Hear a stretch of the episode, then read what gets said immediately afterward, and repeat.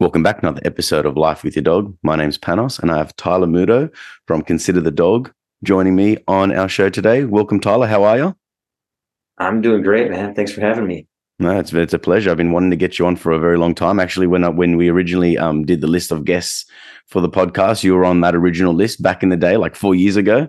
Um, but as we've discovered today, sometimes it can be a little bit tricky um, aligning our international guests, and we already got one hour off. I'm like, hey, dude, I'm waiting, and you're like, I think we're one hour off. So thanks for um, adjusting your um, evening and making this happen because um, yeah, I've learned a lot from you, and you've come out to Sydney um, to, to to a seminar that I attended to, and I gel with your with your philosophy and your and your application of training, and and also more importantly, I love how you explain the training. I think um, I resonate with that because you know you have your analogies and the way that you connect the training and and and philosophy of training and like to humans and to dogs and how you can kind of make that connection. I really do gel with that. So um thanks for putting all of your work out there. Yeah, man, no problem. I think you know it's an important thing, right? Like you could be uh you could be a really good player, but that doesn't always make you a good coach right? And yeah. um, I think dog training is kind of the same thing. I think, um, especially if, if we're going to be professional dog trainers, we have to know how to train the dog, but we also have to be really good at at um, coaching other people through it as well, right? And uh, it's a different skill set. It's two two skill sets you got to be great at in this world. It's hundred percent. What do you reckon? Like, if you could make a like a, a random percentage up of trainers, trainers that are training client dogs, so like we're talking about dog trainers that are helping pet owners with their dogs, how many of them do you reckon have the skills and like you know the um the gift of the gab in terms of um explaining their their content compared to they're really good with handling and, and training a dog, but they suck at explaining and coaching other people. What do you reckon is like a 50-50 or Oh man, that's a hard one to answer. I'm not sure. I think, you know, I, I would hope that people who are doing this as a profession, um, that they they put the same kind of time and energy into being a good teacher for humans as they do into being a good teacher for dogs. I think there's there's a difference, right? Like there are people who train uh, for sport, like for for competitive purposes, that are can be excellent dog trainers, but they're not required to communicate what they do to other humans. Yeah. Right. Um, but they're also not necessarily out there hanging their shingle up being a professional trainer. So who cares? Um, but I, you know, I'm, I'm going to be perfectly honest with you. I don't pay that much attention to what other dog trainers are doing, sure. um, to be perfectly frank. But that being said, um, I do spend a lot of my time these days coaching other dog trainers. I kind of mentioned that to you earlier. And uh, I, am always pleasantly surprised. I think a, a, lot of people that are in the professional spectrum, um, they really do recognize the importance of of being able to communicate to humans. So uh, the people who I get to engage with, I think a lot of them are good at it. And I don't yeah, know if that's a function of um, you know, I just I got the right circle of people that are coming to me for help, or if it's uh, actually a good indication of the larger dog training community. I'm not 100 percent sure, but totally, I'm very optimistic about it. I see a lot of really, really strong young trainers out there today, which is really cool. Yeah, it's awesome. And actually, we are just speaking um, before we went um, live, talking about how um, you know us Australian trainers, because I've been in the game for about 12 years now. So back in the day, YouTube and social media just started becoming a thing, but it wasn't really what it is today by any means. So we relied, and even before my time of becoming a trainer, we relied on like you know you know VHS and DVDs and you know getting people and flying them out for seminars down down to Australia. And it seems like Australia's always last even like with fashion or with like general trends you know um things become available available to us after they've become available to like the US in a way. So I think that trend um, was a thing for a while. And and we looked up we look up to a lot of American trainers because you know you guys had had maybe a lot more access and, and maybe there's a lot more of you so there's more networking and, and more things going on. I think now we're kind of leveling it out in a way. Like there's a lot of talent in Australia, and yeah, 100%. but you know, but I think also it's um I guess it is who you're looking at because I don't look at my competition and what they're up to. The reason why I asked the question in regards to your perspective of like you know trainers and their their way of explaining is because I knew that you know a lot of the time that you spend currently is about you know helping other trainers you know improving their business improving their, their, their skills and stuff and you know it's um it's really important for anyone listening if you are an owner looking for a trainer, or if you're a trainer actually training dogs, if you're an owner looking for a trainer, you want to know that they can understand. And one thing that you could probably have a metric of that, and you know, and some people may may be upset by this, but check their um, their social media presence check what videos they're putting up and you know are they, are they, have they got a podcast or they have some other you know content that they're putting out there so you can kind of see do you gel with it do you understand what this person's saying and if you're a trainer that goes oh i don't really like putting things up on social media i think i think you should for heaps of reasons number one of course, it's free advertising. You know, it's a catalog of your business. If somebody knows, oh, cool, I, I want to check out, you know, Nooches Pooches, they can just type that in on on Instagram and say, oh, you're pretty active, you're doing your stuff. I can see, you know, you're pretty transparent with your training, and that can kind of give a good vibe. But also, you know, on the other side of it, which I don't want to spend too much time with, but you know, we have a big riff in our in our training um, industry, and if we're hesitant to put anything out there because we're worried about the criticism we get, not from everyday people, but from other dog trainers. I, th- I say, put the content out there because if we hide or we're shy of putting, you know, certain tools up or certain techniques out there, and you sh- and you're scared of the the negative feedback, I just don't think that does anything good for you and and for and for the industry as a whole. But I want to get your perspective of that. Yeah. Um, so first off, like to your to your first point, I've purchased quite a few online courses over the past five years or so for one of my other hobbies, a non dog training hobby. And I don't think I've ever purchased a course from somebody that I did not already learn a lot from just based on what they put out there for free on social media. So by the time I made the purchase, I knew that I liked the person. I liked their teaching style. I knew that I was getting value already from them. So it made it a very low risk purchasing decision for me. Um, and a lot of times the course, it's like, it's, I've already got like 90% of it just from what they put out for free, but I'm happy to pay for that last 10%. I'm also happy to support them because they've already provided value to me. Right. Um, so I, I, I, agree with you 100%. If you're a professional out there, uh, don't be afraid of, of sharing information. And then, yeah, like you just have to develop a thick skin. You know, I used to be really sensitive to it early on in my career. I, I was one of the early people on social media from a dog trainer standpoint. Like when I first started putting videos on YouTube of my work, YouTube was only one year old, just to give you yeah. some context. Um, when so was it that you became was, a professional trainer? What year? Uh, 2006 ish, something like that. Um, and I was certainly one of only a couple trainers out there that were openly showing the use of like tools that would be considered like controversial, like the e-collar, ooh, right? And I was I was very open about my use about it. Um, and I wasn't trying to put this out like nationally. I just wanted to put videos on my website, and it was easy to put them on YouTube and then embed them into my website to help with my local business. And I used to get nasty, like hate mail, death threats, like really nasty wow. stuff. The ugliest comments you could imagine. And for a long time, I actually had the um comments disabled on my YouTube videos. Like it just, it affected me so much internally.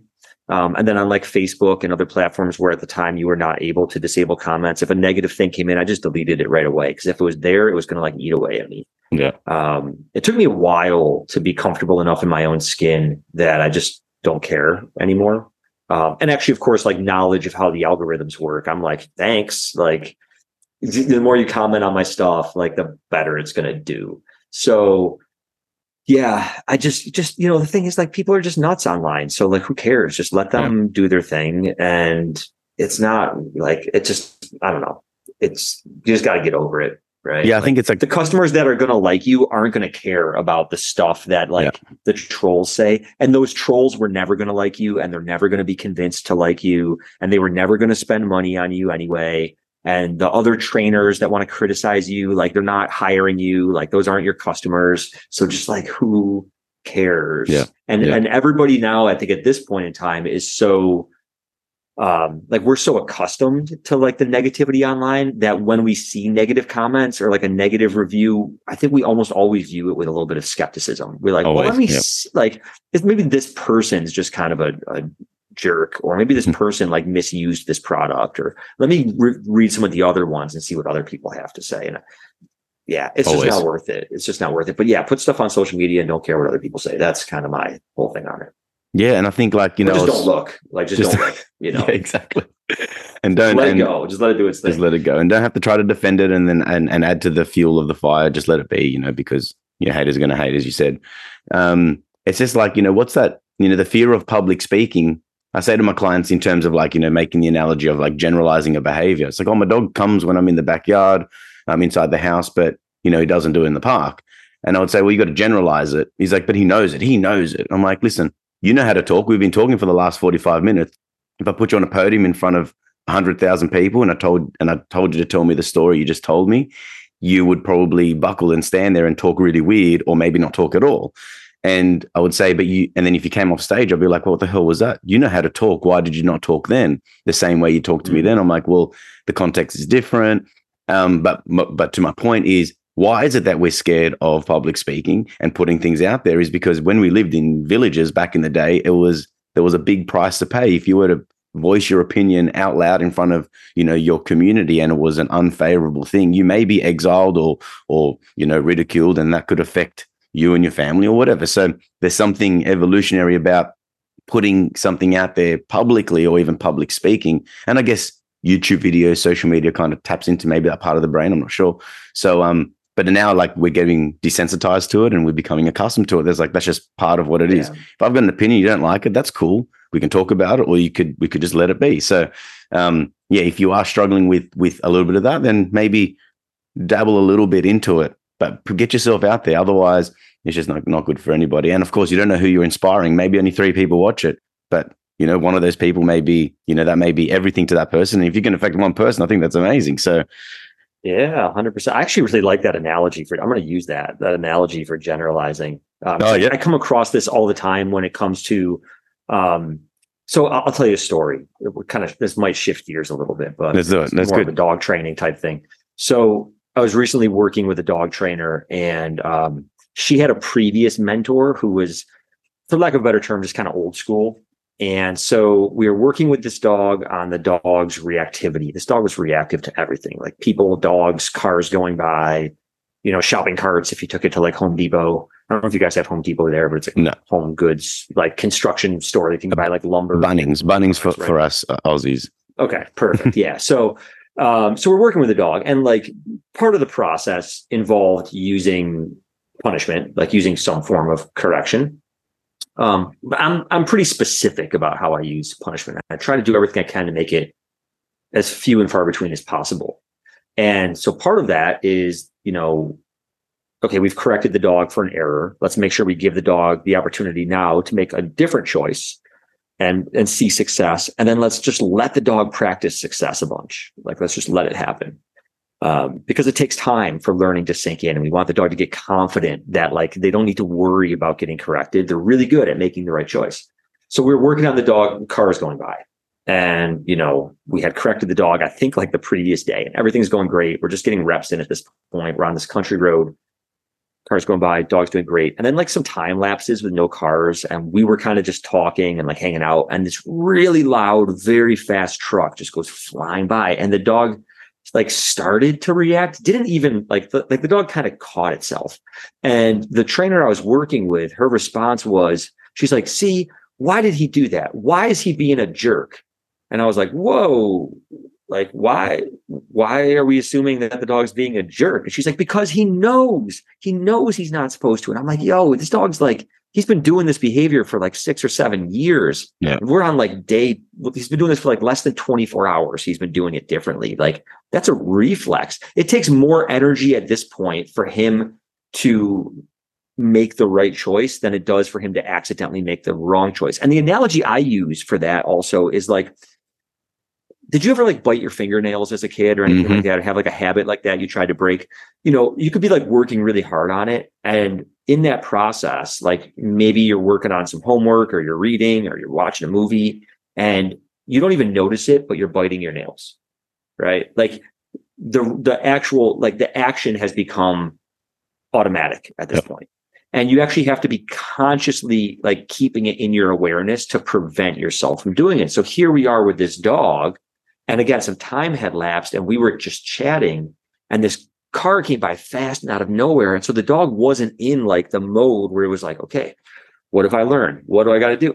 and it just defaulted into the behavior probably without even realizing it and then once it did it like really easily caught itself and came back and so where this trainer was programmed to think like oh this dog knows right from wrong and is just being a jerk i'm like nah man like learning takes time and we make mistakes and it's just you know again we got to generalize like he's seen a bunch of cars but he hasn't seen that super fast loud truck go by and um i don't know it just it kind of reminded me of what you were yeah. saying there. And, and, and I think it's an important point. I think so. And and also like, you know, maybe fr- from everything you said there is that, or he's being a jerk and old school, again, I'm just going to paraphrase. I don't know anything about the situation, but if, if we have um, influence from, you know, like an, an older kind of older school kind of mindset. It's like he's being a jerk. You tell him, you tell him who's boss. You know, he, he, like being more compulsive based rather than, yeah, yeah. Um, and then if we went to the other spectrum, like you know, very new age, you know, um, plus our sort of training, it's like no, no, you know, we're going to take our times. It's going to take seven years to to, to become a, a, a changed behavior. And it's like, well, how we go right to the middle, right? So, um, I, f- I feel what you're saying, and and on your point about biting nails, I used to bite my nails all the time until I started working in dog kennels, and I immediately stopped biting, biting my nails because my my fingers were gross all the time. it was so gross, yeah. It was it was perfect, and I didn't bite them to this day because of that. And I worked the in, in kennels for you know a few years. So if you do have a biting nails problem, then volunteer at the at the local shelter and get your hands dirty. Yeah. Go clean up some dog poop for a few hours.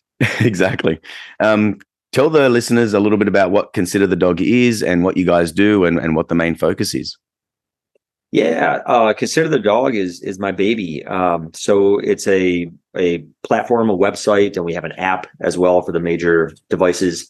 Um, it's a educational platform for dog behavior, uh, primarily video based. We have over 150 videos and video based courses uh, for myself and nine or so other instructors um, or you know we have a community basically. So people can become a member. It's just a very low monthly fee. You get access to tons of content.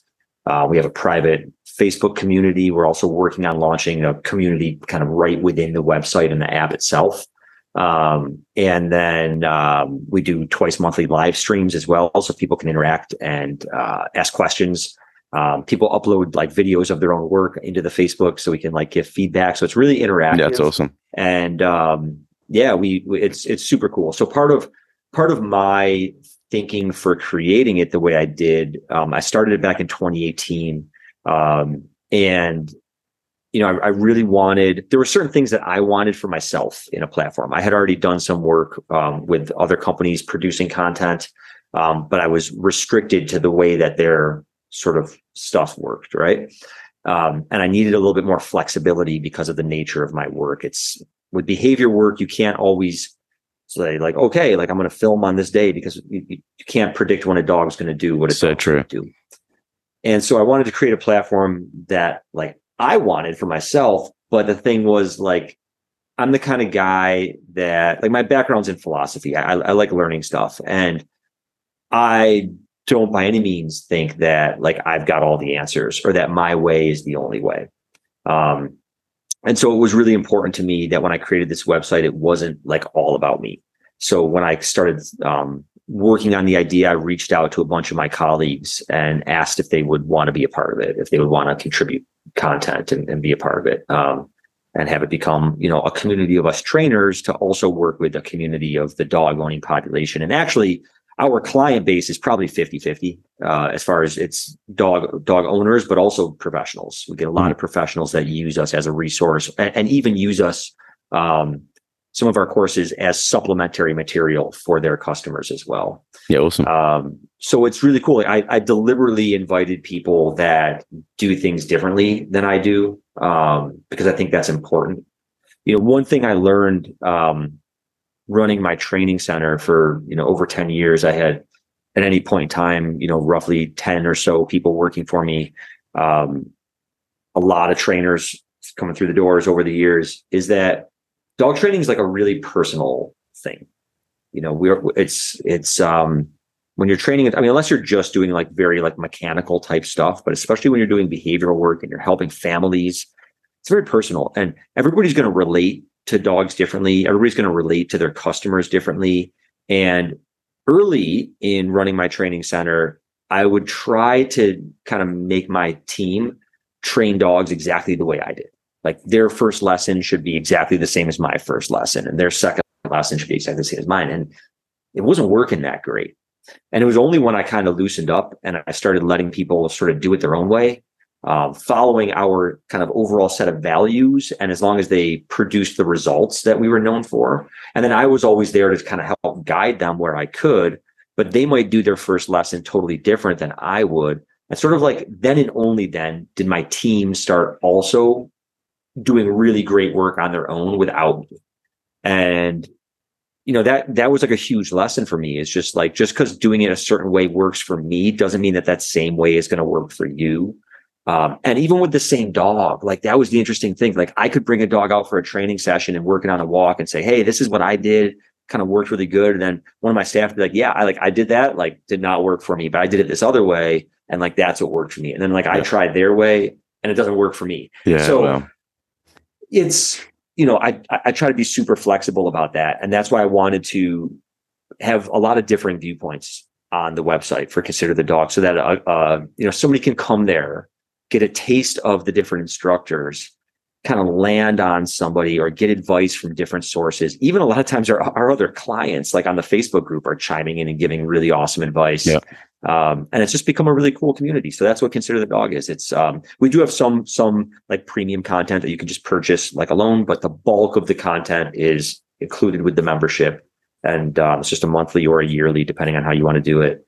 And it's I think it's honestly I I think it's one of the greatest resources available for the pet dog world today, and I think a lot, a lot of people would agree with that. So um, not to like toot my own horn, but again, like just because it's not just me. There's just so For much sure. good content on there. You know what I mean? Yeah. Like it's just a yeah. really cool place. So I, I really like it. That's awesome. And look, I've been following your stuff and and and, I've, and I've checked out the website and um and and it's laid out really nicely. It's it's user friendly, which is really cool. Um, whoever's listening, definitely go check it out. And the people and so the dogs that you're working with for the videos are they the those trainers are going out to their clients or you guys sorting out dogs to to do specifically, or is it like, hey, this is what we recorded and this is what the video is going to be about? Like, how do you know what you're going to work on to make uh, videos? sorry, say that question again? I'm sorry. So, yeah, so if you go, oh, cool, we're going to make a video this month. We're making a, a new course. Are you mm. specifically working on reactivity or obedience training, or is it whatever just happens to come up throughout your schedule? Like, do you have people going, we want more reactivity, or I want to work on, you know, um, you know, I've got I've got a resource guarding issue, or my dog's not coming back when I call. Do you do you um, cater your the videos and the content that you make from um, from your audience, or is it like no, we have over the next year we have these projects that we're going to run through, and then this is what we're going to produce. It's a little bit of both. Yeah. Um, so there are times where we're like, hey, we really want to get a course going on X, Y, or Z, and we'll kind of plan it out in that way.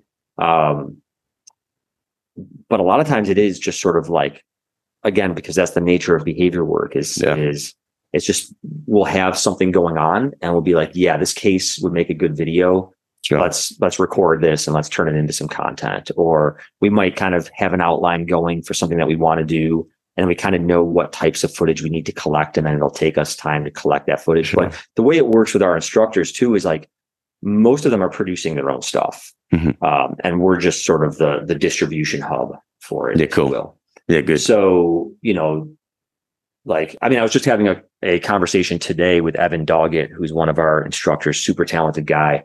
Um, and we were just talking about like what we feel like our audience sort of wants more of. Um, but it is like, for instance, I'm working on a project right now um, about socialization. And so basically, uh, I sold my training center a little over a year ago. Um, I'm still involved a bit down there with like helping to coach the staff uh, particularly if they have challenging dogs or a newer, like a newer trainer that they're looking to build up. And so kind of one of those situations arose. They had two dogs coming in for socialization and they asked if I could help out. And I said like, yeah. And so Jake, who's one of my camera guys, um, you know, basically I, I, went down there for a few days, um, spaced out over a week or two.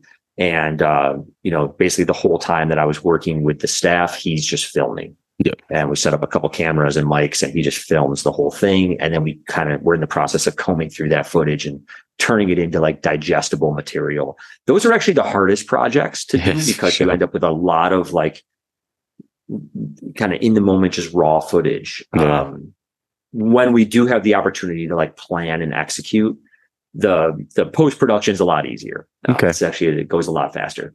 Uh, Yeah. So like we did a, a project last year. Some of your listeners may have followed it. Was um, I was working with one of the trainers down there um, with a very human aggressive German Shepherd, and uh, they had the dog for a four week board and train. So I was just popping in like once or twice a week to like check in with the trainer, provide some guidance as to like next steps, demonstrate you know what should be done, etc. And um, I mean, I, I don't even remember how many hours of footage we ended up with, but we had to take all of that and organize it and really edit it down because we're we're pretty sensitive to making sure that like what we're putting out there is um like it's not overwhelming and it doesn't have like long periods of like nothingness, you know, that it's, that's pretty digestible. So um so that's kind of how we end up doing things. Um, yeah. which is why I, I sort of needed a, a more open platform because with the other projects that I had done previously, it was like, no, we need to kind of plan this thing. And then we've got four days to shoot. And it's like, ah, Yeah. you know, so it's like, I may want a socialization thing, but I kind of have to then wait until those dogs come. in. Exactly. You know Exactly. I mean?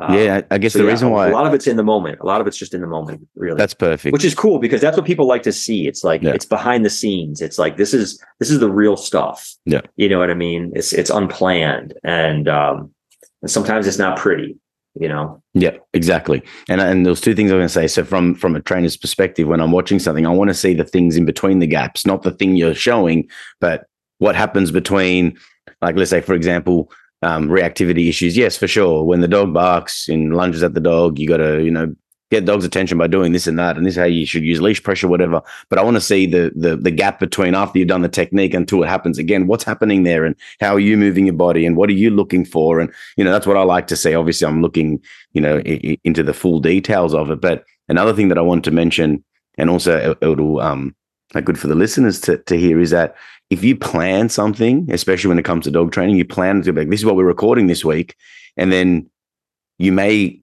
not show as you said before like it may not be real life things that you're that you're recording because you're kind of like Mhm. forcing it. Like come on react. Like do the thing. We're recording now. What's wrong with your dog? Yeah. um, or Exactly. you know the dog's doing it perfectly now. I want to kind of show you how i messed it up so that i can show you how i fixed it. I want to see you know and I, that, those are the things that are most important to to watch. And um you know like you know just doing basic reels for, for instagram i for me it's like more like oh this is going to be interesting and i'll just record it and balance it against the wall and then it's like that usually becomes you know a, a more popular video rather than oh today i want to talk about this and then you know it becomes too clinical um Yeah. So- I think people actually like the kind of lo-fi stuff these days. You know what Yeah. I mean? Like the the not overly produced, overly edited stuff, especially on social media. Um, but but particularly when it comes to dog behavior, you know, also the other thing I think that's really important. Like, so I I produced several years ago a seven and a half hour roughly um pretty in-depth course on using the remote collar. And we basically filmed two separate five-day workshops. So we had 80 hours of footage. We had 20 total dog and human teams. And um, when we put together, obviously we didn't show every single rep with every single team. That would be mind numbing to watch, but it was important to us that we included reps where like, okay, this looks perfect. Something went wrong here. Let's show that and let's Yeah. show how we fix it. And that was really important because that's what the existing stuff that was out at the time, and I think still to this day, like just doesn't. It's like some of it barely shows any reps at all because the dogs are already so highly trained before they Yeah. even start. exactly And it was really important to us to show like, you know, novice handlers, totally green dogs, mistakes being made. This dog it's going perfectly. This dog it's going not so perfectly. This dog we had to make an adjustment because that's the real stuff. Yeah. Um, in fact, we had so much content we had to put an appendix on it with like bonus footage because Mhm. we wanted the main course to kind of flow nicely. But we had all these other reps that we felt like were really valuable. So we just made an appendix and just kind of threw a bunch of extra stuff on there, which was really cool. That's awesome, and that's why we need you know more people like you that have been in the game for so long and understand how people learn and how dogs learn and and what's effective and what's not so that you know what to put in a video compared to you know anyone can make a video course and you know inexperienced sort of trainers you know newer trainers you know obviously want to get a bit of an extra income for example and i'm not like i'm discouraging it or anything but they'll make the video they put it out there and and and again not like it's it's wrong or anything but it's you need to be careful about what like how you present the information because you're not getting any feedback. If i'm talking to somebody and i see that their body language is suggesting that they're not checking in on anything that I'm saying. I need to change what I'm doing, but you don't, you can't see what's happening on the other side of the screen there. So you're being very mindful about what you're putting in. And good dog training doesn't really look overly appealing. It's like it's not like you're watching a Cesar Millan or um. Yeah, I would not make good TV. I would definitely not make for good TV. That's for sure. You know, actually, kind of to, to, to sort of connect this with our actually one of our earlier um, topics.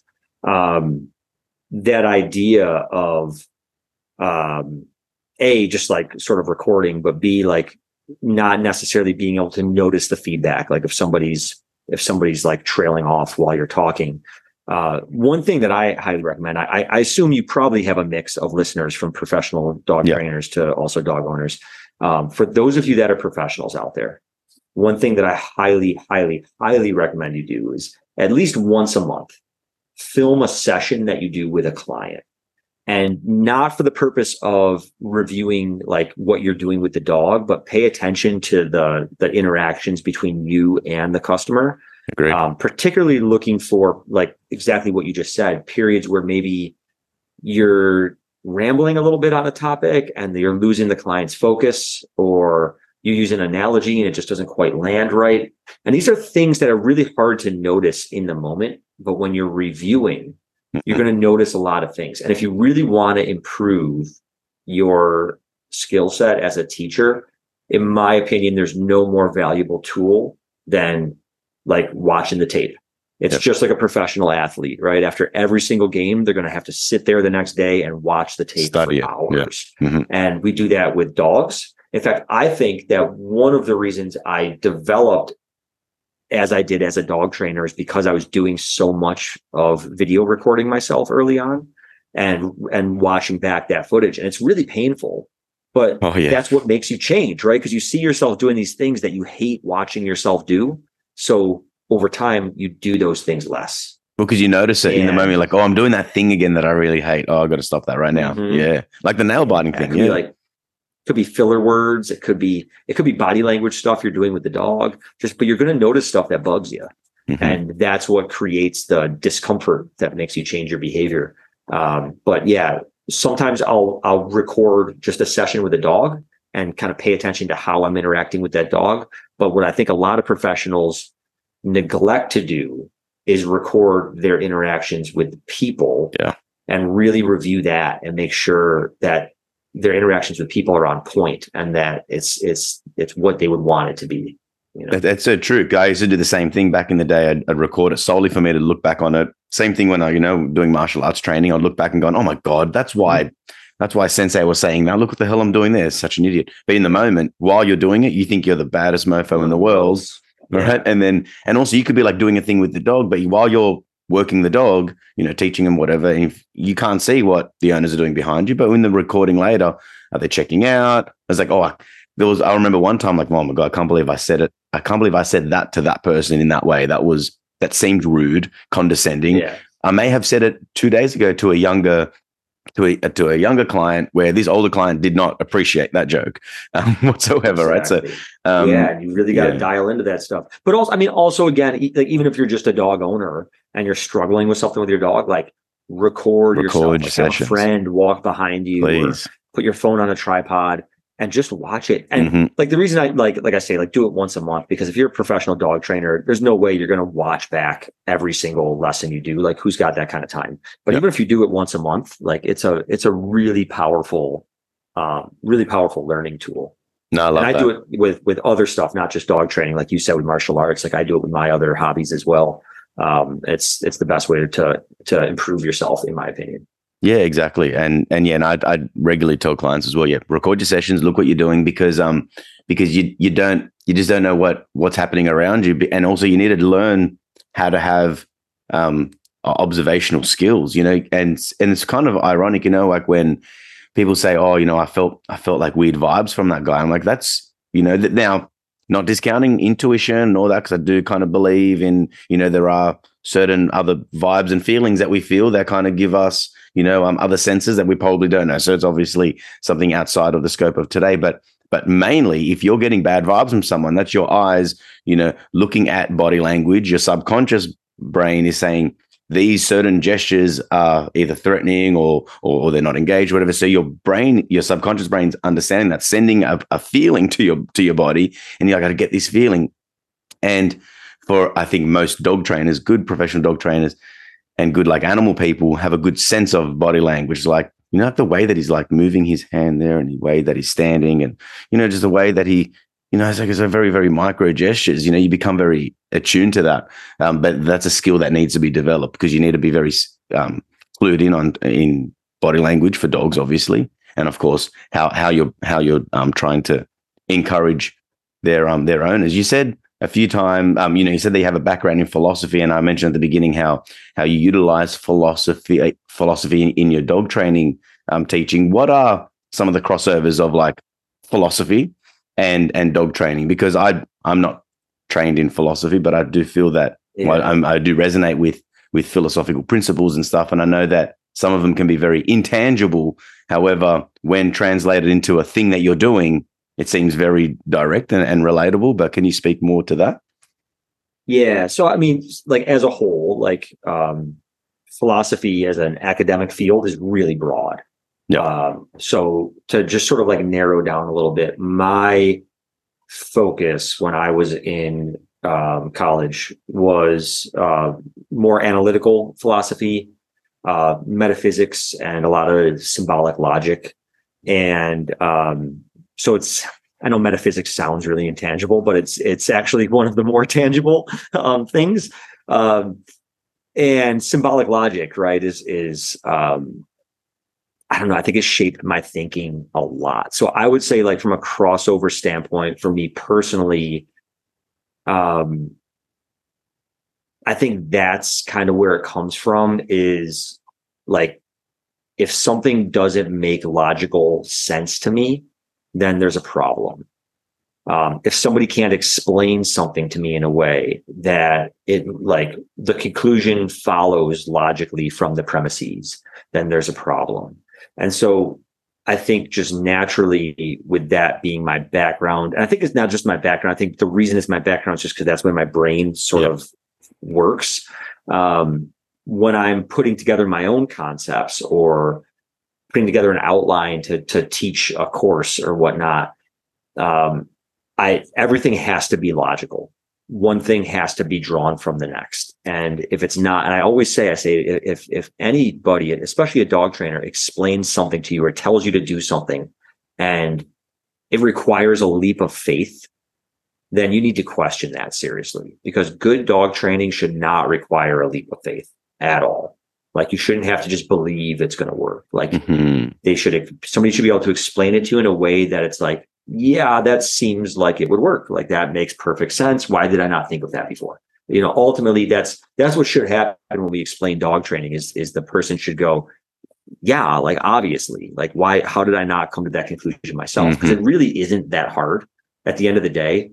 Yeah. Um, but we have to kind of program ourselves to just think a little bit differently. So I think that's kind of where like my philosophical background ties in is that really strong logic background. Yeah. Um, and that for me, like if things don't connect, if things don't make sense, like it's it's uncomfortable for me. Like I I need things to make sense in my mind. True, true, true.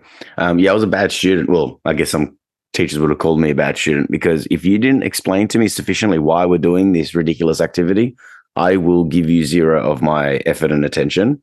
But the good teachers, in my opinion, the ones that spend a little bit extra time to explain to this dummy what the hell we're doing here. And I'm like, oh, that's interesting. Maybe we should. No, I get it. Yeah, we should probably do that thing.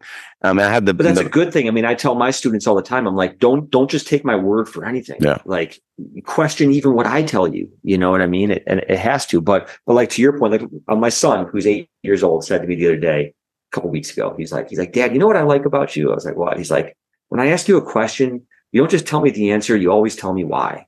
I love that. And you know, I think as as chil- I think children really appreciate that. I know I was like that. It sounds like you were like that a lot, but I think I think everybody some to some degree like wants to understand why. Yeah. It, it, helps us commit. It helps us to have mm-hmm. conviction in what we're doing. You know, especially when you're trying to motivate. You know, we're talking about um, training owners to train their dogs. If you don't know why we're doing this, I'm going to leave, and you're just going to stand around going, "Oh, it's a bit of a waste of time. I don't get it." Um, the how and the yep. what is pretty easy. You can find that anywhere, but you have to, you know, yeah. If you know your why, we did an episode on on, on the podcast here a while ago talking about like what's your why. If you don't, if you don't, if you don't have a why of why you're doing the thing, then then you're going to be misled about the how and the what and the when. Um, um, so, and it takes a lot extra time, and it takes a certain type of patience and a type of enthusiasm for the why to be like, you get it. And they're like, oh my God, I feel so stupid. What's wrong with me? And I'm like, dude, I've spent 12 years trying to find a way to say that to you. So when you say that this sounds like so much common sense, I feel ridiculous. I'm like, that's a compliment. So thank you. But also don't beat yourself up over it because you didn't think. Because, and I'll ask them, what profession are you in? Like, what do you do? And they say, oh, blah, blah, blah. And I'm like, look, I, you can, right now, if you assess how I do my bookkeeping, you probably think I'm a fucking idiot as well. Um, and when you teach me a certain couple of tricks and tips on how to like manage that and make it better, I would probably also say that I'm stupid that I didn't know that. But if you knew, then you would have done it. And then I wouldn't be searching for help. So, you know, like, yeah, that motivation yeah. Um, is really important. And, you know, and I tell my clients all the time, like, I'm trying to get rid of you. Like, I don't want to keep you forever. Uh, like, I'm trying to get rid of you nicely. And if I've gotten rid of you, that means that and and ho- and most of the time, and hopefully, um, you, have achieved your your results and you're earning more. And even better, when someone will call me up like three months later, oh, this situation occurred, but I thought I would do that thing that we did there, but I just did it here. And I'm like, oh my God, you got it. And they're like, oh yeah, wow. Like you found the equation and now you get to plug it in to a certain different situation. Yeah. Once you understand that, then then we're good. So um so yeah, so I guess well now I learn a little bit about how philosophy and and how tangible um um functional activities can kind of come together because usually you think philosophy is like oh yeah cool cool stories man cool story but it has to have some practical application but it is yeah a little bit un- in- intangible. It's something that you can't really hold but but but it is in essence and um yeah it's fascinating and I, and I do really love that. I think in in in dog training um in the pet dog world too there's a really delicate balance. Like so there, there's two different types of why. And I think this is kind of important. Um so there's there's why from like the theory standpoint. Like we're doing this because you know back in 1930 whatever like you know pavlov did what you know i don't even know if it was in the 30s but you know like people go really 1912 theory, right? And there's that why. There's the theory mm-hmm. kind of why right but there's also the why that is more tangible so for instance let's say we're dealing with a reactive dog right? Like a leash reactive dog. I assume it's probably as big of a problem where you are yeah. as it is. Mm-hmm. And there might be things that we have to do early in training that we know are sort of like preliminary steps that are going to lead towards something greater. And there's that why also, yeah. where if we don't sufficiently explain, like, okay, this is where we're going, and we're going to sort of deconstruct it. We're going to reverse engineer it so you can see that like this starting point is actually connected to that thing, even though it feels unrelated to your problem. Mm-hmm. Right. And I think that's the more important one for our dog training clients. Yeah. I think when trainers get too bogged down, like, and I'm a theory guy. Like, if you mm-hmm. know my work, you know that I love going deep in the weeds in theory and science and all that stuff. But when I'm teaching dog owners, I don't go there. No. And I think we run a lot of risk if we do. Um, one one experience that actually had a huge impact on me was um, are you familiar with Francis Metcalf, dog yes. trainer? Mm-hmm. Okay. Really talented dog trainer. If anybody out there is not familiar with him, check him out. Canine Circus School. Uh, the dude's incredible. Um, so Francis came to Buffalo, where I live, and uh, did a seminar, and it was on his circus stuff. It was basically a tricks seminar, and taking a bunch of novice people. He had 30 dogs there uh, and did three groups of 10 and teaching them to do some pretty complicated stuff. And this was around the time when people, especially in the balanced training community, were getting really into like reward markers and understanding the science behind dog training and using all the fancy terminology and all this stuff. Right. And in two days, Francis got people doing the most incredible things and improved their handling and their techniques and their communication with their dogs immensely. Not once in the entire seminar did he ever use the word reward marker or positive reinforcement or classical condition. Like none of it. He literally was like, okay, put food in your right hand, put it here, move it this way, then do this, then say yes, then feed the dog. Like he just told people what to do. Yeah. And then people were able to see the results. And it was so powerful for me to see that at that point in my career. And what I came to realize too is that, like you said, like understanding why can can motivate people to like actually do it. But I think also sometimes first, the first most important thing is like just tell people what to do and show them that it works. Yeah. And once they see that it works, they might be more interested in learning why it works. That's true. Because a lot yeah. of the people that come to us dog trainers, they're not really into dog training. Like it's not their thing. They'd rather be doing something else on their on their weekends or in their evenings, right? So it's not like if you're in the dog sport world and the people you're working with are like enthusiasts, right? So when these folks come to us, like they don't really care initially about the theory. Like they just want their problem solved. But we know that understanding a bit of the theory might help them execute uh, better, right? Like if they understand what's going on, it, it's actually going to improve their technique. But don't lead with that. Like just first, just show them what to do and show them something that's going to have an almost immediate impact. And then once you're like, dang, this is cool. This works. We're like, yeah, it does. You want to know why it works? And yeah. Like, yeah, actually, I kind of do. Mm-hmm. And then you can start to trickle in a little bit of that theory into there. So it's a little bit of a balancing act. But I do you want them to ask, on, yeah. Hmm. Yeah.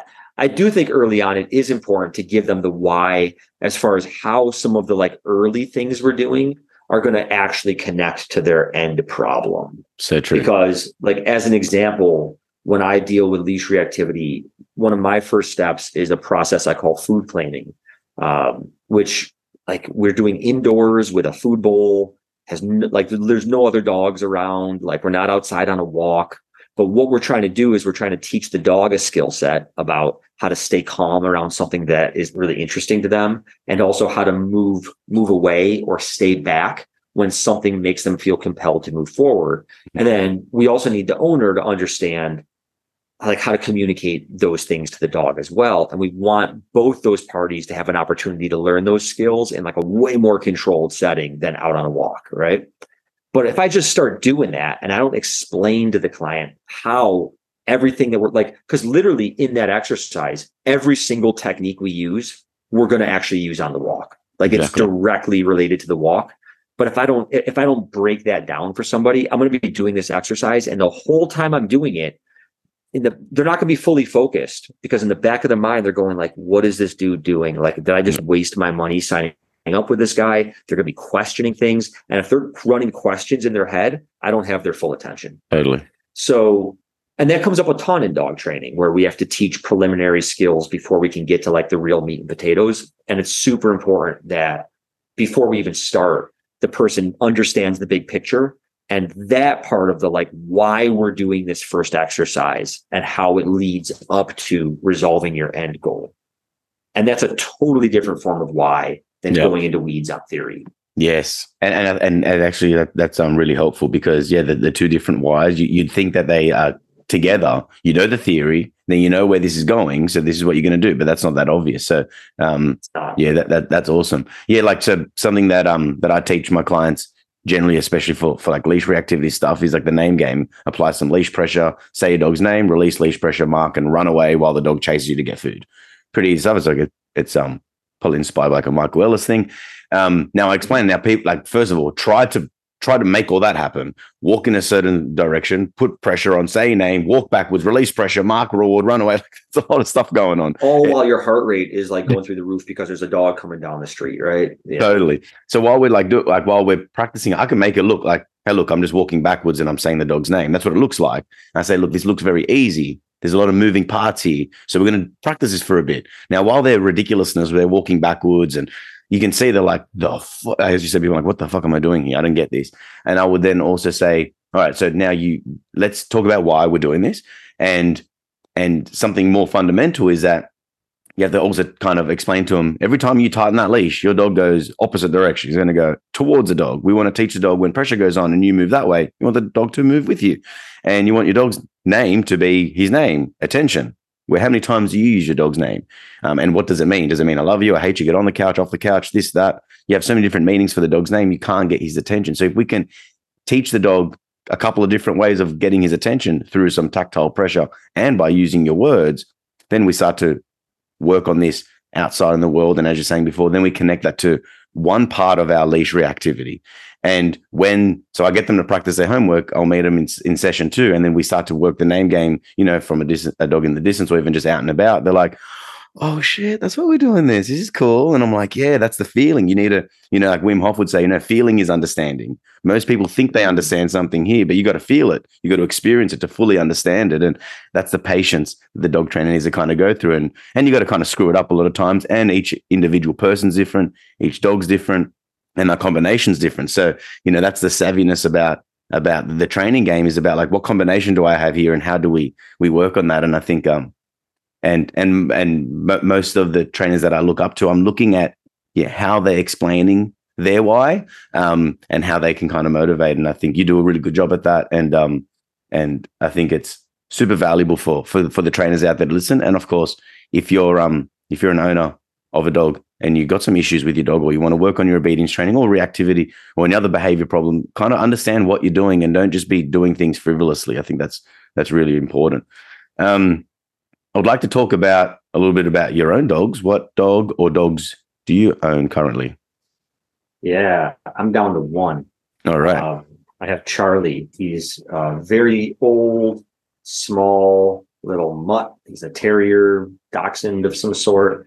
Um, I used to, I, I have had two to three dogs for the past 10 to 15 years and um, they kind of all are becoming senior and um, we kind of just, you know, we have young kids now, so we decided to let our pack get smaller. And um, Charlie's kind of he's like my heart dog. Um, he's the one that's that's been closest to me throughout the years, and um, really wanted to just take this time to kind of really just give him my full attention. I, I don't think I have much time left with him, to be honest. And um, he's a real special guy. So I plan on, you know, just just having him until his time comes and, and then we'll go from there.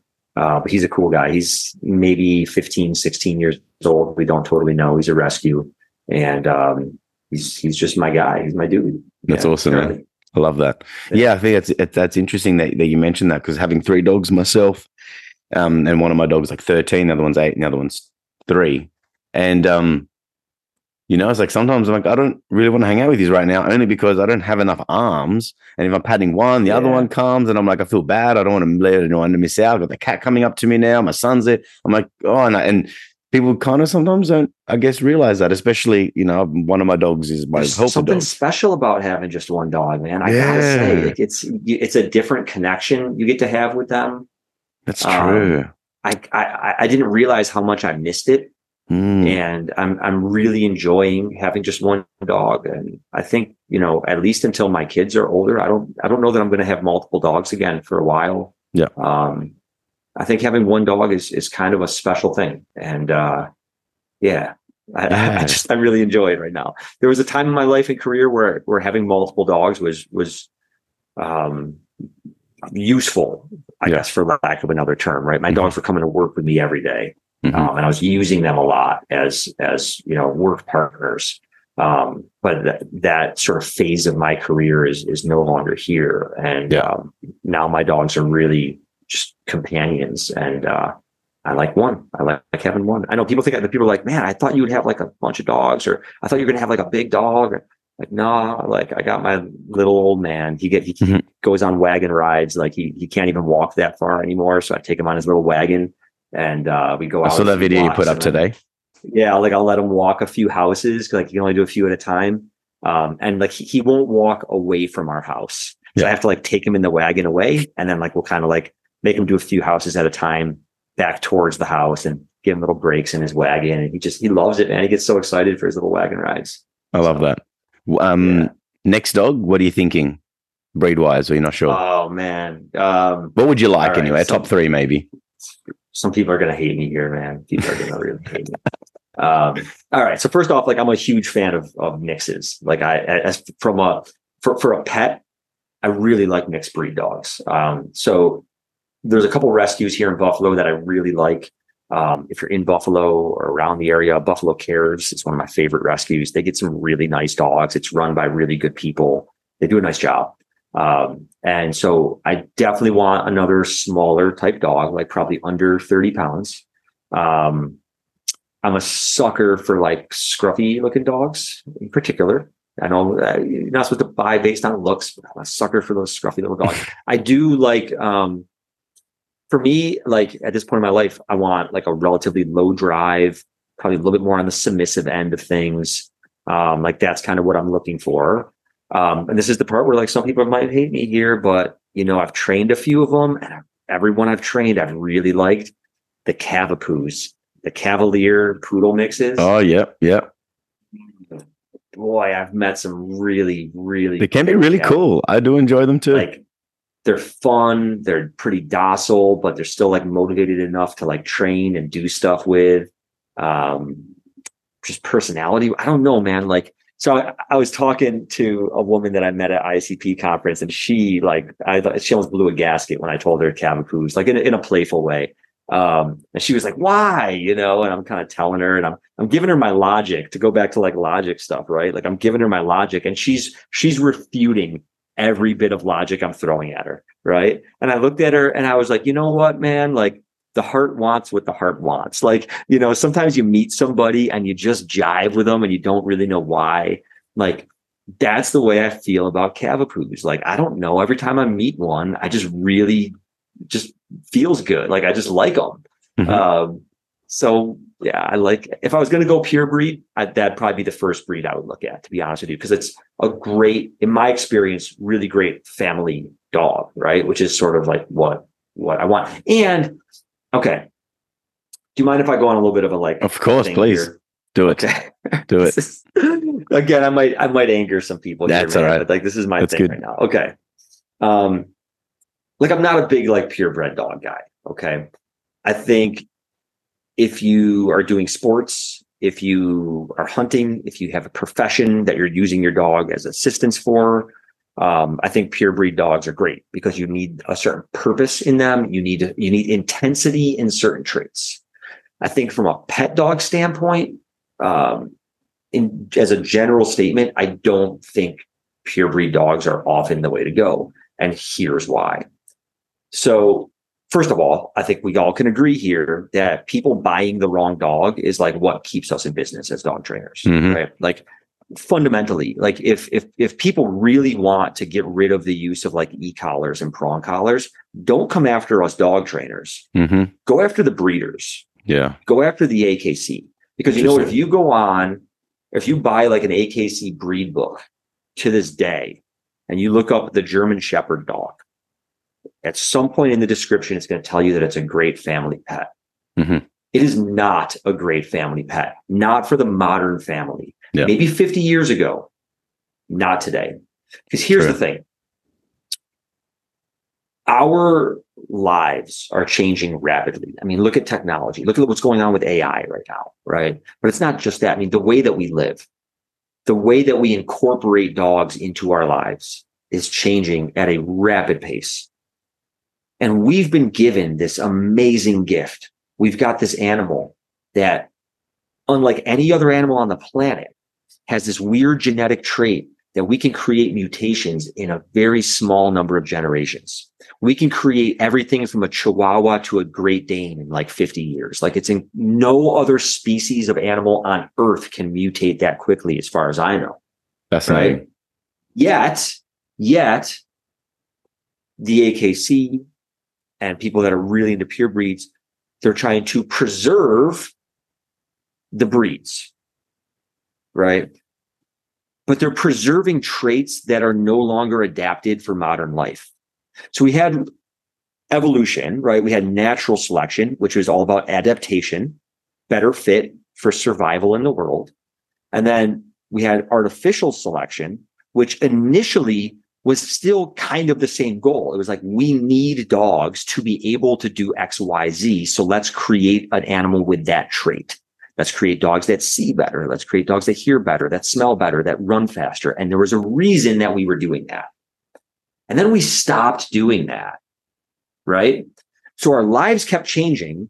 Our, what we need out of dogs continued to change. Sure. We stopped adapting the dogs Yeah. with our lives. Because if mm-hmm. we adapt their personality traits, guess what? It's also going to change the way they look. You've probably seen that study they did with the foxes, Yeah. like Ukraine or something like that, right? Where they started breeding docile foxes and it made their ears floppy and spotted coats. was it after like 20 generations or something, wasn't it?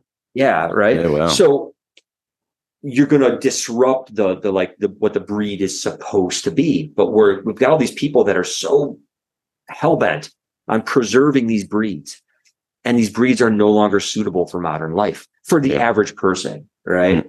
Again, I know I'm going to piss off a lot of people here. I'm sorry. Right. Sure. But but we've got but like and like why we've got this animal that can adapt so quickly and we're like not taking advantage of it and then people come along and start breeding dogs specifically to be good pets for modern life Mhm. a lot of those dogs are called doodles now not all doodles don't get me wrong some of the Yeah. doodles are like why are you mixing those together like that Yeah. doesn't make any sense but Mhm.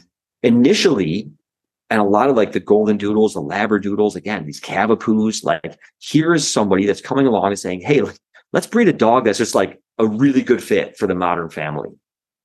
And then what happens anytime somebody like publicly buys one? Like they get completely shit upon by the dog community.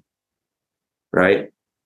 That makes like talk about like being illogical. Like Yeah. that makes absolutely no sense. If we Sure. actually care about dogs, if we actually want to reduce the use of like punishment and e-collars and prong collars, we should be congratulating people. If we want to keep dogs out of shelters, we should be encouraging people to buy the dogs that are actually more likely to stay in the home.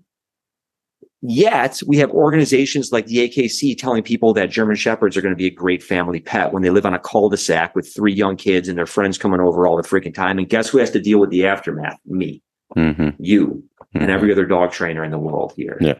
Right. Now, I'm not saying German Shepherds shouldn't exist and Rottweilers shouldn't exist. I, they're great dogs for the right purpose, but we need to change the way that we're marketing them. And there certainly is just far too many of them in the world. I'll be perfectly honest with you. Mhm. There's just there's way more of these working type purpose bred dogs than there actually should be. Yeah. Because most people shouldn't own them. That's the Yeah, it's a- reality. Yeah, look, it's you a. know? I, I sit on the fence in regards to like not like that, that I'm anywhere like for like breed specific legisla- legislations or anything, but I'm on the fence because I'm like I'm in the battlefield. I'm I'm, I'm frontline warrior in in the regard of going. I rock up to the house just like you said. I'm like, what? Like what? Why? Why do we have this dog? Now I know you like dogs. You've always had German shepherds. We'll call. We'll just stick with German shepherds for now. And and I love German shepherds. I think they're awesome. And and and I'll definitely own one one day um, when my situation's better. But just knowing my situation, I'm not going to put myself in a position where I'm going to have to suffer Yeah, more. but you're get- educated enough to make that decision. Yeah. most people are are they're marketed to.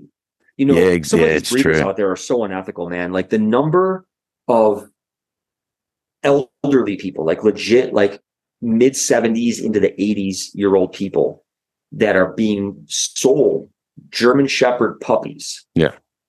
In this country is alarming and Mm-hmm. it's dangerous and it's disastrous if people really want to get rid of the use of like like i said punishment e-collars etc those breeders should be your number one target Mm, because there's no point. way you're going to make that a livable situation with clickers and positive reinforcement yeah. and what what the average trainer like myself is forced to do is fit this round peg in a square hole and Yeah. it's also i think one of the reasons that so many dog trainers burn out because it's It's really true. disheartening it's really true. disheartening and we know that a lot of those dogs would be doing just fine if they were in a different environment Yeah. and a lot of those people will be just fine if they owned a different dog Yeah. I had that actually. I had that exact thought yesterday when I was driving to a client and I heard the puppy barking halfway down the street, and I um and I thought, oh, you know, like I, I really do feel like my strong suit is like working with the aggressive and reactive dogs, but you have to see these puppies. You have to see the like we'll say the ordinary sessions, the obedience stuff, and I just want my dog to like be calm in the house and you know walk nice on a leash, and you know it's nice to do the obedience and the puppy stuff because you need a break from from working with those um, with those intense dogs because first of all you're disheartened. You feel like you're failing the dog, the dog, the, the dog's being failed, and it's like, who, who, why are we in this position? You know, and then you're burning out because you're putting a lot of emotion and thought and energy into it, and it's a very difficult. It's not easy to like imagine, like you know, working with four or five reactive dogs every single day, five days a week. Yeah. You're, you're how how are you going to stay sane? So yeah, yeah. To that point, Yeah, I, feel mean, you you. get people that buy like a, you know, one of those uh like Turkish Kangal dogs to like live in their cul-de-sac with them, hmm and it's like, and then they wonder why the dog's chewing through their walls and like about to blast through their fence and attack all their neighbors, it's true. and like, and then like I'm the bad guy for trying to get that dog under control. Meanwhile, the breeders out there just selling those dogs like hotcakes left and right, telling everybody they're going to be a great family pet. You know what I mean? And and it's, so it's you know, really what it comes down to here, man, is I'm just trying to defend my decision to purchase a cavapoo. That's all it really boils down to. Here. I'm just trying to. Hey man, I've got a I've got a multi pom, so I've got a little Maltese Pomeranian. She's awesome. You know, Yeah. you know. Um, and I've got you know Spades, my 13 year old, is a Rottie Shepherd mix. You know, he's a rescue, so it's hard to t- tell what he is. And then you know I've got a Koolie um, currently, and it's nice to have one of each size. So when people say these are big dog techniques, I'm like, well, I've got a little dog, and we do the same thing with the little dog. And look at her, That's she can be trained. That's the trick with little dogs. I always tell people, I say the key with little dogs is to raise them like they're going to grow up to be a Rottweiler. Yeah, Then you yeah. have a cool little dog. You know what I Hundred mean? percent. You know, so um, look, I, I like all dogs. Um, I, I love all dogs. Um, for for what they are, there's certain man. breeds that are probably not In the right super fond of. hands. Yeah, that too as right well. hands. But um, yeah, it's just that it's that look that's a massive rabbit hole, and um, so, so many things to talk about. We probably should get you back on so we can um go a lot. I know. lot I didn't mean to. I didn't Nah, mean to look what you've done. there, but it's something I think about all the time. You know what I mean? Because I just see people struggling all the time, and I see Well, there has to be more- out there that it's just a bad fit. You know? Yeah, it's And again, like it's it's this I, like you just look at it. You look at this gift that we have of, like I said, these dogs that we can we can adapt them. Like we can create anything we want with dogs. Yeah. And then like the biggest organization of in dog world, like the AKC. I don't know if they're the biggest, but they're one of the biggest, right? Like they're out there going like, no, no, no, no, stop adapting. Like stop. Mm. Let's stop making these dogs better fit for society. Like, well, it's because we don't like need. It would be like if I was a car enthusiast and I thought everybody should drive Model T Fords, even even on like 80 mile an hour highways, right? Like it just doesn't make logical sense Yeah. anymore. It's Uh, but anyway, yeah, it's No, I- I- No, I, I feel you because you know, a hundred years ago and and and and before, you like you you would also say, no, we need these dogs for these jobs, and now yeah, it's a purpose. it, it has its purpose, and and now we're trying to like surrogate so much of the dog's purpose into an everyday life for the dog just so they can be fulfilled, and it's like, but that it, and that's it's important. You should biologically fulfill the dog, but is your life actually biologically going to fulfill your dog? And if not, and you know, it gets a very you know, we, you know, we've, yeah, we're Delicate definitely like, annoying a lot Why of not people. create dogs that are like so much easier for the modern person to fulfill? And the person's happier, the dog's happier. Those dogs are less likely to end up in shelters. Those dogs are not going to need as many like e-collars and prong collars and all these tools that so many people want to get rid of, right? Like it's So when you mean adapt, it's a would- systemic issue. yeah, know? we'll, we'll stick with the GSD for a sec and say, well, then we got the shepherd and we're going to adapt him. Would you suggest we adapt the shepherd's traits into something that's more, um, you know, modern, so that we take No, man. Here's what I think. I think you keep the shepherd what as it is, right? But you you tell it like you call a spade a spade, right? Yeah. So like um again, like we need dogs like German shepherds, right? Like police Sure. departments, military, they need the Malinois, the shepherds, right? They need these dogs, right? But they don't need nearly the number of them that are currently being bred.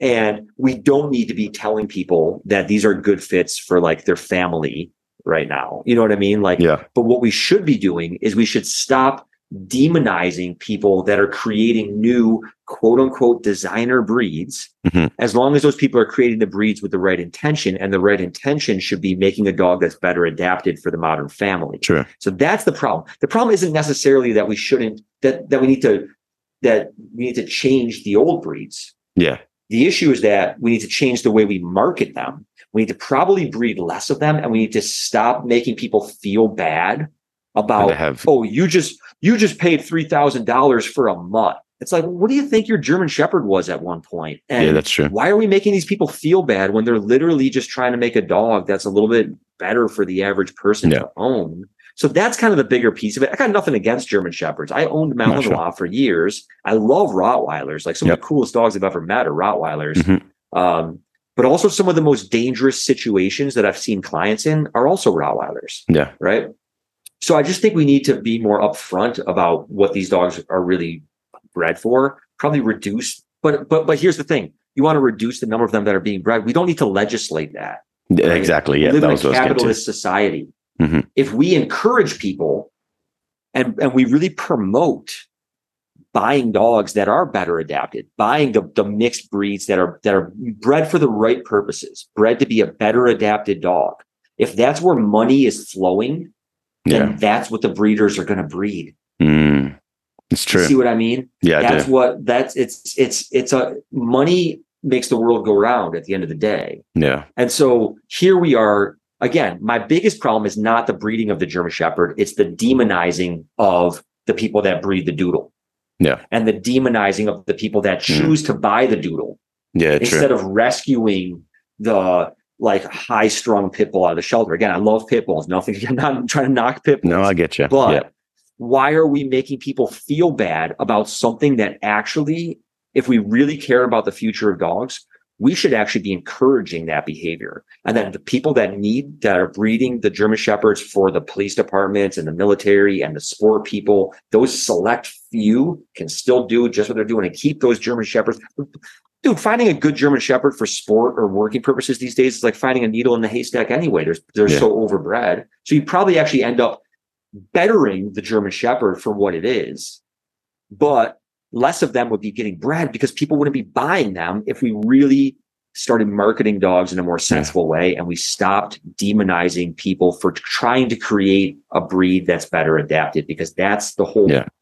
like we ha- we have this ability with dogs why are we why are we making people feel bad for mm-hmm. using mm-hmm. this ability especially when you look at how rapidly our lives are changing that's kind of my big point here again i'm not trying to get rid of german shepherds or get rid no, of rottweilers or make them different keep them the way they are, but stop selling so goddamn many of them to families yeah. and to elderly people that really are not suited for those dogs. You know, people used to ask me all the time, like when I would meet people and they find out my dog trainer, they say, Hey, what's the hardest breed to train? What's the hardest dog to train?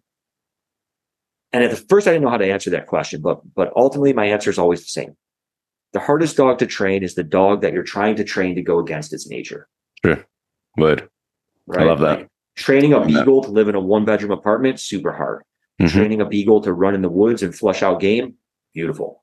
The best. You know what I mean? So, 100%. But we're not marketing dogs that way. And, no. and I'm, I'm, a lot of it is the breed organizations, right? Yeah, like that's true. a lot of it comes down to them because, and like, and of course, people's ego, you know, like they're like, oh, I don't want a small one. I want to walk down the street with a big dog, you know, because I want to look. So beat know. a beat a breed a really big, very submissive, low prey drive dog. Yeah. But the, guess what? If you do that to German Shepherds, they're going to come out looking different. So you got to create a new breed. Yeah, true. For that purpose. And then we need to stop making people feel bad about doing that. Yeah, I, am down so with that. And I think also the question is like, well, then first of all, let's ask the question: Why do you have a dog? What What is your why for a dog? If you can find out what your why is for a dog, then you can then go, well, then this is the, and we did an episode about choosing a dog. How do you choose a dog? And I've been setting that out so much to so many people because, um, and I'm not the trainer. And I said to my clients yesterday, I said to them, okay, so you have one dog, you love that dog, you wanted him to have a friend in your tiny ass little apartment. So you get a cattle dog cross, God knows what.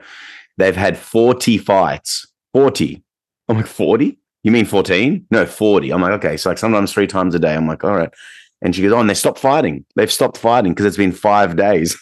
like they don't count that as stop fighting because they haven't fought in five days. Obviously, they used to fight a lot more. And then I go, So, but, and I can ask, Look, we're going through the session, but I'm going to start off in a way that I don't normally. But I'll say, Why do you have this dog, this new dog? And she goes, I, just, I committed to him. I've committed to him. How could I get rid of him? And she's like, I feel bad for him because he, and then she gives me this backstory. I'm like, yeah, sure. But you had an original dog that you love, that you loved originally to make his life better. Now you've added the new dog. Now you have to commit to this dog, but you're not committing to the original dog. Now they hate each other and they want to kill each other every day. In your apartment we have no space, it's hard to even separate them. You know, so you can see where we're going. Like, why do we have the dogs? Do we have them to accumulate more because I committed, because I thought it was a good idea? You can adapt and change. And also, we can, uh, it's just, it, it's hard for people, you know, when, as you said, you know, people feel bad. You got you got rid of your dog. It's like, man, my, my dogs were trying to kill each other. I had to rehome the dog. Yes, man, that's another thing we got to stop doing is we've got to stop um, making it this big taboo to like find a new home for the dog, right? Like sometimes it's just really not a good match, and I cannot tell you how many cases I've seen. Uh, here's a perfect example. I had um, an old, longtime client. Her name was Rose she worked with a German Shepherd rescue. So she was a regular client of mine because she would put a lot of her fosters through training with me. And I've seen this woman handle everything reactive dogs, human aggressive dogs, happy go lucky dogs, dogs with medical issues. From a handler standpoint, from a client standpoint, Rose was as good as it gets. Skilled, been through multiple trainings of me, right? She gets this one foster, very leash reactive, and she struggled with him. She's really struggled with him and she, you know he was listed for adoption but this but the rescue was open about his issues and this woman wanted to adopt him and she's like listen like I, am like i'm cool with it. Like i'm i'm fine with it. Like I'll, I'll bring him to training. Like you know I, I get it whatever. Dog went to this woman no issues. Mm. like just no issues. Yeah. Right? For whatever reason and it's nothing that rose was doing wrong I've, I've been in this woman's home. Like she's a solid handler, amazing dog owner. Any dog would be blessed to be able to live with her. It just wasn't a good mesh of personalities, I guess, right? Yeah. It's like we don't we don't even bat an eye when two people get divorced and they have like young kids. Mm. And yet if somebody rehomes their dog, it's like they they're gonna go to hell like yeah. they just did the most evil thing in the world. Like again, this doesn't add up from a logical standpoint. And I think we got to stop making people feel so bad about it. Yeah. I, I, I, think obviously, you know, maybe don't just like dump your dog on the doorstep of the kill shelter in your neighborhood, but there are a lot of avenues to find a dog a new home and help ensure it goes into a good place or work with a really reputable rescue or a shelter that has dogs in nice clean quarters and doesn't kill them and things like that. And why are we making people feel so bad about this? When a lot of times it's actually in the dog's best interest. And I know more than a few dog trainers who have rehomed dogs mm-hmm. because dog trainers get it. Like they mm-hmm. know, like I need a dog that's a good match for my life. I'm a dog trainer. Like my dog's on the road with me. They're coming to work with me. Like they got to be able to handle a lot. And if it's not a good fit, it's not a good fit. You know what I mean? But you're right. People are made to feel absolutely terrible about that. Yeah. and then tough. they're stuck with these dogs and the dog is unhappy and the person's unhappy. And both parties would probably have a lot less stress in their life if they just found a different partner. Exactly. So yeah, know know your why of what you get, like why you want a dog. What are you trying to actually achieve? I want a nice family pet. Um, you know, and and and yeah, and, and I like a lot of people are like, oh, I can't stand the cavoodles and whatever, whatever. And I'm like, oh no, they're kind of cool. I like them. You know, there's there's heaps of times where I'm in a client's house. I'm like, you need a little cavalier or something. I don't know what's going on here. Um, and, you know what, and but like, but like, you don't have to like the cavoodle, but also don't make somebody else feel bad for buying one. No, and also know the match because sometimes, I mean? yeah, yeah, and you and you need to know, like, you need need to know enough about each breed and specific, you know, temperaments and traits for you to be like, I think in this situation, maybe maybe this little X, Y, or Z will be good for you. You know, so um, you know, yeah, yeah, and and and of course, every breed have their characteristics, but each individual's different. You know, you just need to kind of go through that. And then, you know, if someone's listening and, and wanting to um, to choose a dog, well, listen to um, find, search choose a dog, choosing a dog on on our podcast list, but also um, you know, reach out, ask the right questions, um, reach out to to a trainer and be like, hey, this is my situation. What do you reckon? Help us out. You know, so um, and yeah, if you're 70 and you've always had German Shepherds, you've always had Mastiffs, you've always had whatever, and now because you've always had them, and now you're complaining, but my others didn't do that. I'm like, yeah, but you would, but you also haven't been 70 before, so yeah, you need to adapt. You probably also could do like cartwheels back in the day, but like, yeah, can you do it sure. now? You know, no, that's a good anyway, point. I'm, I'm, probably shooting myself in the foot here because I've, I've been telling now. my friends for a while because these these Cavalier Poodle mixes are actually quite expensive, and I've been telling my friends that when I'm when I'm getting ready, what I'm going to do I'm going to pull an Elon Musk on this. I'm going to I'm going to hit the social media because I still have a little bit of pull in this industry, and I'm going to start a smear campaign. I'm going to talk a lot of trash about them. I'm going to really drive down the market price. then I'm going to go in and scoop them up. I love um, that's a good idea. but now I'm but but now I'm publicly recorded talking about how much. Uh, look at that. So that's we haven't released it yet, so we'll see how we go. No, no, I think it's um all out. Now, look, I think, and look, and it's also like another thing as well. And where I wrap it up on here because I've got to go um, train two little dogs myself out in Bondi. But um, but it's important that first of all we're sharing ideas and thoughts. Next year, you may be like, yeah, I had this thought, and actually, I, I can add on to this thought, or I'll retract something. We're allowed to have an opinion. We're sharing our opinion. We're here to be vulnerable. We're here to like speak our thoughts. I've got a couple of questions, but we're not going off no script. And you know, we're just we're, we're just shooting the shit. We're having a conversation, triggering some thoughts and some perspective because you may be triggered by what Tyler said today. And then in six months' time, be like, actually, I kind of see what, what, what he's talking about. So again, yeah. as we said right at the beginning, don't be afraid to put your thoughts out there because you don't know who you're inspiring. You don't know who you're helping. We're trying to help each other. I've learned things today, and that's why I enjoy doing the podcast as well. And and um and and, and again, another, I'm not saying that nobody should buy a German Shepherd, but no, totally the right people, the right people of should course. buy German Shepherds. I, I, and anybody who's a professional trainer knows that, man. Mm-hmm. Mm-hmm. These, well, it's a lot of these dogs are getting in the wrong hands. It's, yep. it's an ugly situation. Hey, my mate the other day, and and actually two mates in the last three three weeks, I've discouraged them from getting a dog. They're like, "Oh, I was thinking of a dog." I'm like, "I'm shooting their their their their their, their ideas down." I'm like, "Nah, you're not in the right situation." I, I, spend more time discouraging people getting dogs from time to time compared to I'm um encouraging them, only because I'm like, I know I know what's going to happen. First of all. Um, you're going to call me every 25 seconds about stupid questions. And then after 25 days, you're going to be like, oh, have I done the right thing? I know your situation. And then there's other times I'm like, hey, we're, we're ready for a dog. I'm like, this is awesome. Let's let's go down that rabbit hole. I'm going to help you. So um, even though I love dogs, I don't think everyone should own a dog. And um, and not everyone's ready for a dog. And then when it, you are ready for the dog, you're not ready for each and in, in, each just any breed just because you you like the velvety coat of a of a visual. You, it may not be the best situation for you. So um so yeah, I think it's a it's really important because yeah, and as as you said, our techniques and our training and the need for training. I wish we kind of didn't have a job. Um, it would be nice if every dog was fulfilled all the time and everyone was being happy. I know that's an unrealistic, um, you know, thing to kind of say out loud and actually hope for. But, um, but yeah, most of the the um, the stress from us comes from the fact that I'm trying to, yeah, we're trying to put that round hole, um, the round peg into that square hole, and it's just it is discouraging, you know, when you want, like, I want to make this work. I want you to get results, but also I'm like, this is just, and you have to be upfront with your clients as well and be like, this is just how I feel. And I don't want to have to keep coming and doing the same thing. You guys are just not ready for it. Yeah, it's, it's, it's such a tough conversation to have. And, and, um, and it is a bit of an issue in our industry, but I don't know. I hope, I hope things improve and change. And I don't think we're in the, the worst place in the world, but we are also heading to, we are heading to some uncertain times ahead of us. So it could, you know, time will tell where we, which direction we go in terms of dog ownership because it can be a little bit questionable at times, right?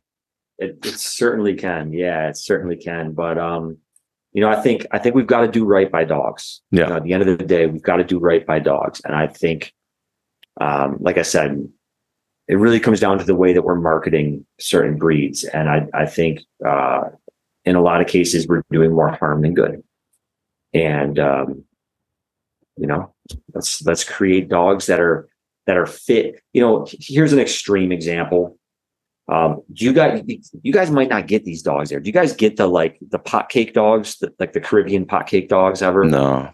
You you might get something similar on your side of the world. So basically they're like those medium brownish dogs that tend to live in third world countries around the equator and oh, yeah. street dogs right? they're, they're feral street dogs and um, well, yeah, you see him around. Like I'm looking at him now. You, would say you'd see the the these yeah. type of mixes in you for sure. They probably call them something different from a different part of the world, but but they've studied this and like if you look at the same latitude all around the world, like these dogs all kind of look the same.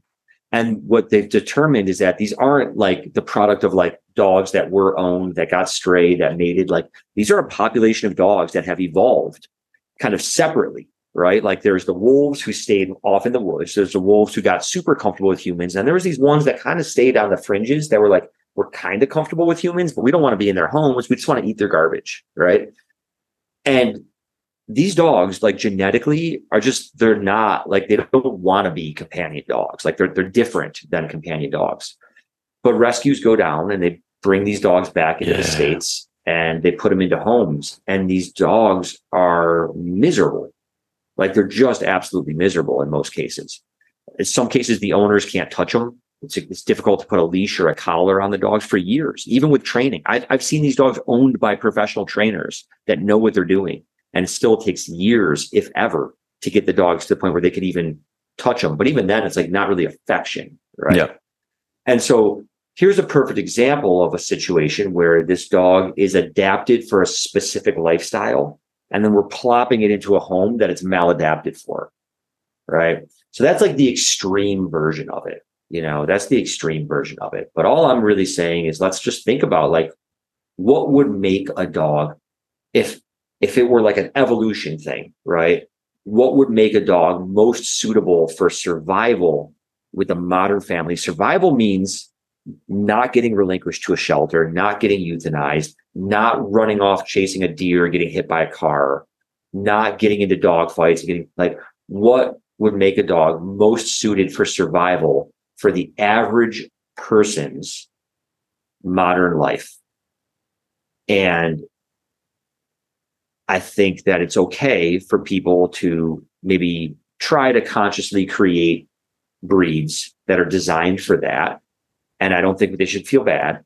And I think that we should be honest about other breeds that maybe are really cool in their own right and serve some really cool purposes, but maybe aren't the best adapted for modern life. And like, let's just be honest about that and upfront about that. And let's encourage people to purchase dogs that like wouldn't make Darwin vomit in his grave. You know what I mean? At, at the end of the day, I think that's kind of the message here. Well, you basically just got to consider the dog, hey?